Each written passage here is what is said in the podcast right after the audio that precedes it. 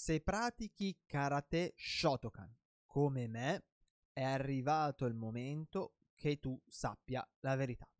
Amico o amica mia, sei stato truffato. Eugenio Credidio presenta Karatepedia, lo show che ti racconta la storia e i segreti del karate.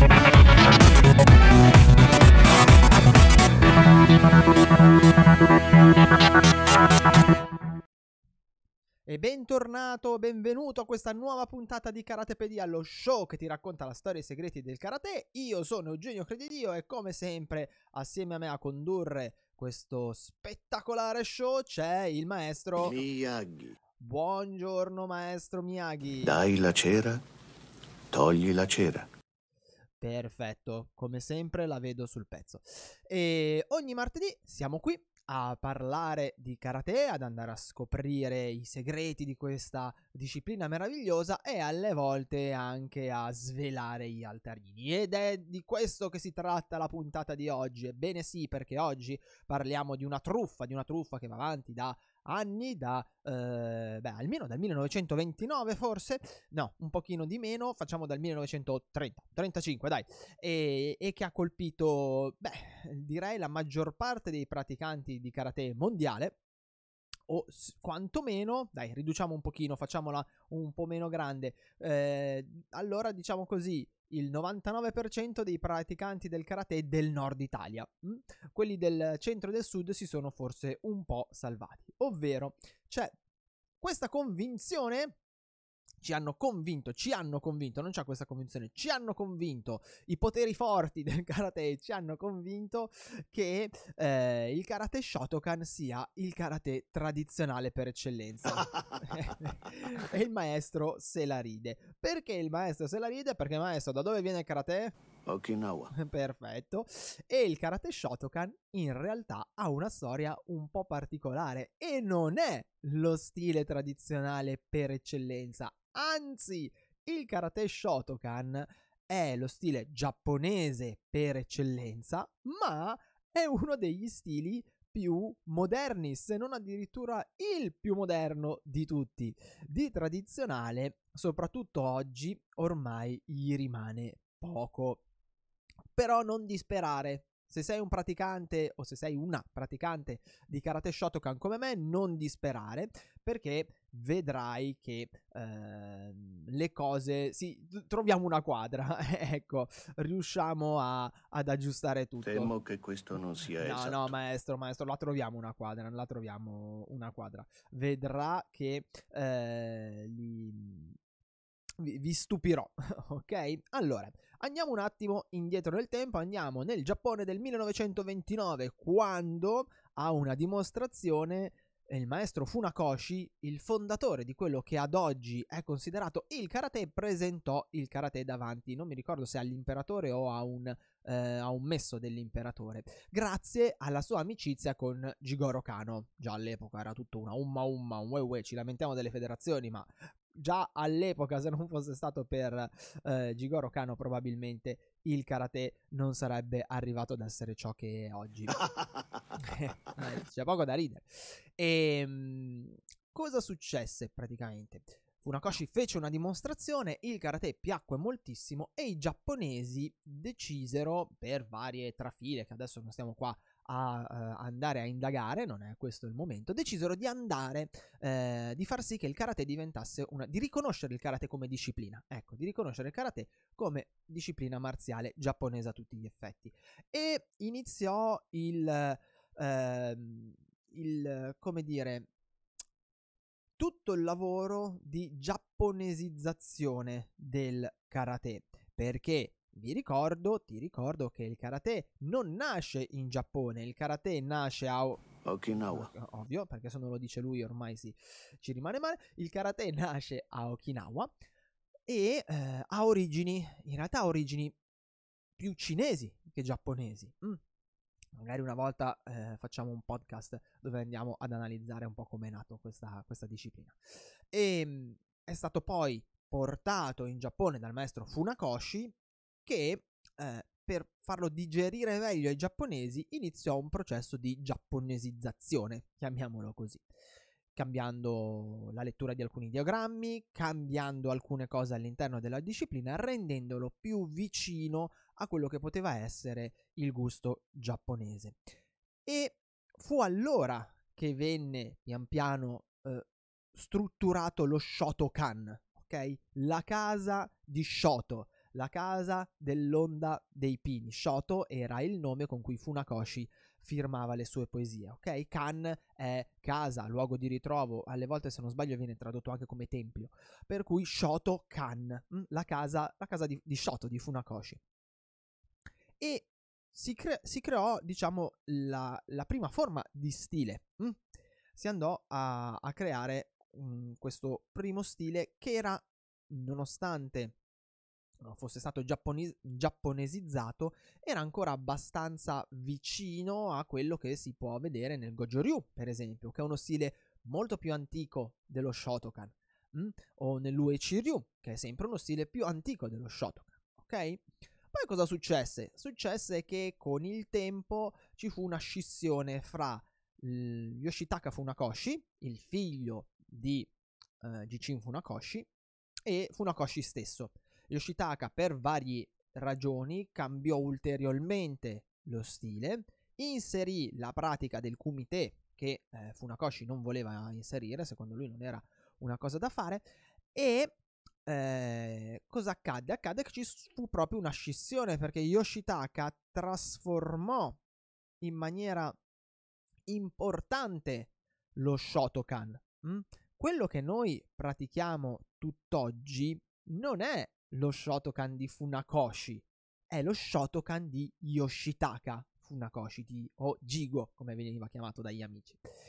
E per cui, se già lo Shotokan era uno stile moderno perché venne di fatto ehm, canonizzato nel, attorno al 1930, giù di lì, lo, lo Shotokan che pratichiamo noi oggi è ancora diverso rispetto a quello perché è la visione dello Shotokan del figlio di Funakoshi, che aveva una visione molto estrema, molto ehm, anche autolesionista sotto certi punti di, eh, di vista, perché eh, fu lui che inserì queste posizioni classiche dello, shot- dello Shotokan molto ampie, estreme, fin contro, ehm, come di- che vanno quasi contro alla, alla biomeccanica del corpo. Ok? Fu lui che esasperò l'utilizzo dell'anca, fu lui che fece tutta una serie di cose e andò a eh, strutturare uno stile che in realtà mh, creava dei problemi. Non a caso i vecchi maestri giapponesi hanno tutti problematiche all'anca. Non a caso molti maestri ancora italiani ad oggi hanno problematiche all'anca, maestri mm, di una certa età, ok? Uno dei miei maestri si è dovuto rifare tutte e due le anche. Perché? Perché si andava a praticare uno stile molto, ehm, molto estremizzato e questo tipo di pratica eh, creava dei danni al, al fisico. È vero, magari dava un surplus, forse per quanto riguarda la potenza o l'efficacia, però danneggiava molto il fisico. Mi darebbe un dispiacere. E eh, guardi, ne ha dato tanto anche a me perché? Perché eh, co- cosa è successo? Che questo filone ad oggi sta perdendo un po' di piede, ma nei tradizionalisti eh, si sta creando una sorta di zoccolo duro di tradizionalisti che continuano a praticare come si praticava negli anni 70, quindi con un, un tipo di karate molto vicino a quello di Yoshitaka, perché è quello tradizionale ed è un tipo di karate che comunque va a creare dei danni. Ok, se tu avrai piacere di andare a cercare su YouTube, li trovi i video di Funakoshi dei, degli anni del Novecento, vedrai che è un karate diversissimo. Comunque, non andiamo adesso a, uh, a indagare eccessivamente su questo, magari ne parliamo in un'altra puntata. Ti dicevo, si creò appunto una scissione fra lo Shotokan, mh, hm, quello che ormai veniva praticato da Yoshitaka, dove tra l'altro c'era un grandissimo studio del kumite, ok? E le gare di kumite furono inserite proprio da Yoshitaka Funakoshi. Prima non veniva praticato il kumite a livello agonistico. Combattere è sempre ultima soluzione per problema. Anche Funakoshi la pensava così, maestro. E, ehm, si creò questo scisma, quindi questa scissione fra Yoshitaka e Funakoshi e i suoi allievi storici, fra cui in particolare il maestro Egami, di cui ti parlerò in un'altra puntata, che andarono a strutturare lo Shotokai, hm? che è uno stile molto particolare. Io onestamente non l'ho mai visto di persona, purtroppo, sarei veramente curioso. Se per caso tu che mi stai ascoltando lo pratichi, contattami. Eh, comunque è uno stile molto particolare che cerca di lavorare di più sul rispetto del corpo e cerca di andare a, ehm, a fare un lavoro più in profondità rispetto a quello che eh, veniva fatto da Yoshitaka, che era invece un lavoro molto fisico, molto di impatto. Ok? Allora, se la domanda è questa: se accadde tutto sto ambaradan, se accadde tutto sto, sto, sto qui qua qua, ok? E se ci fu questa scissione, e se lo Shotokan a tutti gli effetti non è lo stile più antico, perché ad oggi è considerato lo stile di karate per eccellenza e soprattutto lo stile tradizionale per eccellenza da molte persone? Il motivo è semplice. Intanto perché sta- è l'unico stile che a tutti gli effetti è giapponese. I giapponesi praticano Shotokan. Gli altri stili, in genere, i giapponesi non li praticano. Ok? E quindi già questo fa a livello di, di, storia, di epica della disciplina, a livello di mito della disciplina, crea una certa leva. Va bene? Perché? Perché noi occidentali siamo affascinati dall'Oriente, dal Giappone e conosciamo il Giappone e tutta la mitologia del Giappone, mitologia non in senso uh, stretto, ma la, la figura del samurai, dei monaci zen, il rapporto con la natura, eh, la filosofia guerriera e via dicendo. Ma di Okinawa in realtà non conosciamo quasi una cippa. Hi. E quindi eh, se probabilmente fosse rimasta una disciplina okinawese, ad oggi non sarebbe la disciplina che noi conosciamo. In secondo luogo, perché mh, mm, è quello che an- anche e soprattutto probabilmente grazie al fatto di essere giapponese è quello che è più conosciuto e più praticato al mondo, lo stile Shotokan. Questo mh, deve essere dovuto anche dal fatto che durante la seconda guerra mondiale ci fu in, America, eh, ci fu in Giappone un periodo diciamo di occupazione americana e gli americani imparavano il karate. È per quello che, eh, non so se ti ricordi, Karate Kid 2 ci sono ancora, se non mi ricordo male, gli americani a Okinawa. E tutt'oggi c'è una base militare a Okinawa, eh, perché è un punto strategico. Gli americani praticavano karate, tornavano in America e lo insegnavano. E in che modo lo facevano? Eh, that's American Way, facendo marketing, pubblicità, eh, inserendolo nei film e via dicendo. Per cui si creò questo mito del karate che di fatto eh, e di fatto noi continuavamo a vedere prevalentemente karate Shotokan. E questo fece sì che ci fu un dilagare di questa disciplina. Si pratica poi quando iniziò a quei tempi la pratica e il dilagarsi della disciplina non c'era la divisione di karate tradizionale e karate sportivo e per cui è rimasta nella mentalità di molti il fatto che il karate Shotokan sia il karate tradizionale. Ma in realtà lo ripeto è uno degli stili più giovani che ci siano. Però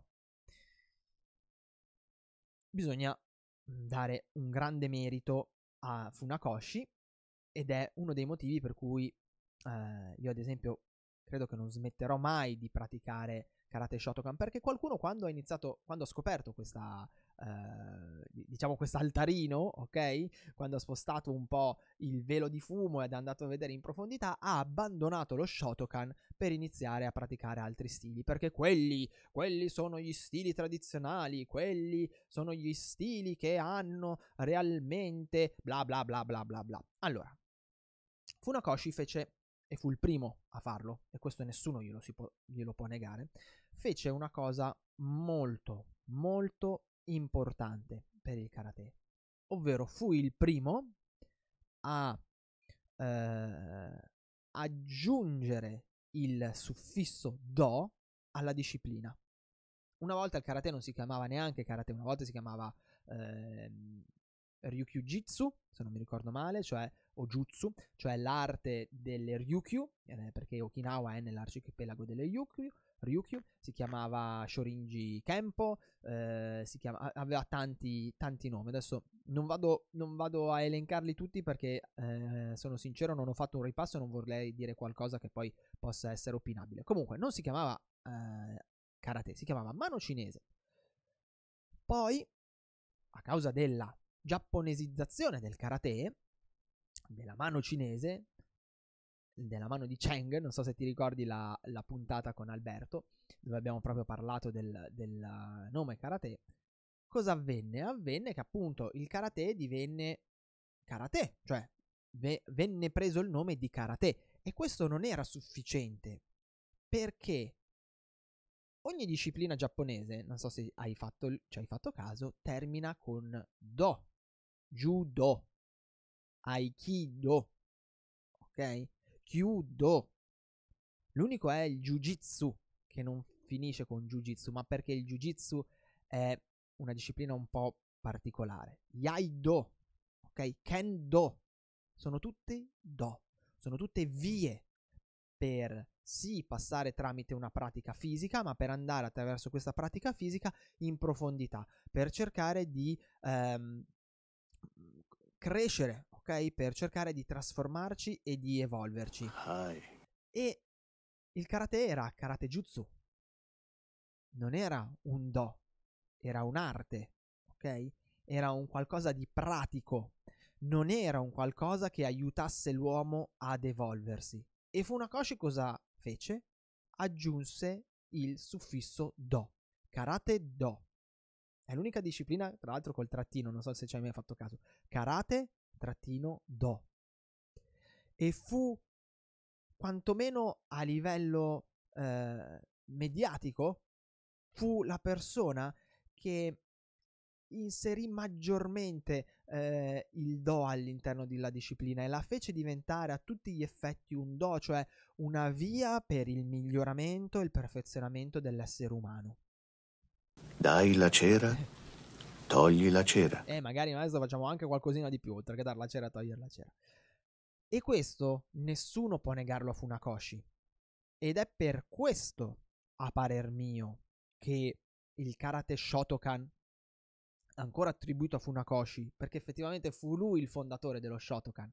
Il karate Shotokan ha avuto così tanto eh, seguito perché era un tipo di karate che comunque si staccava dalla mera praticità della pratica okinawese e cercava di andare in profondità, di andare dentro all'uomo, di modificare l'uomo da dentro.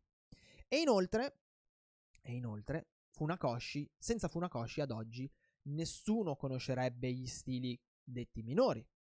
Mm? nessuno conoscerebbe eh, il Gojo Ryu, nessuno, nessuno conoscerebbe l'Uechi Ryu, nessuno conoscerebbe eh, lo Shorinji Kempo eh, e, e, via dicendo. Perché? Perché è grazie a Funakoshi che noi conosciamo il karate oggi.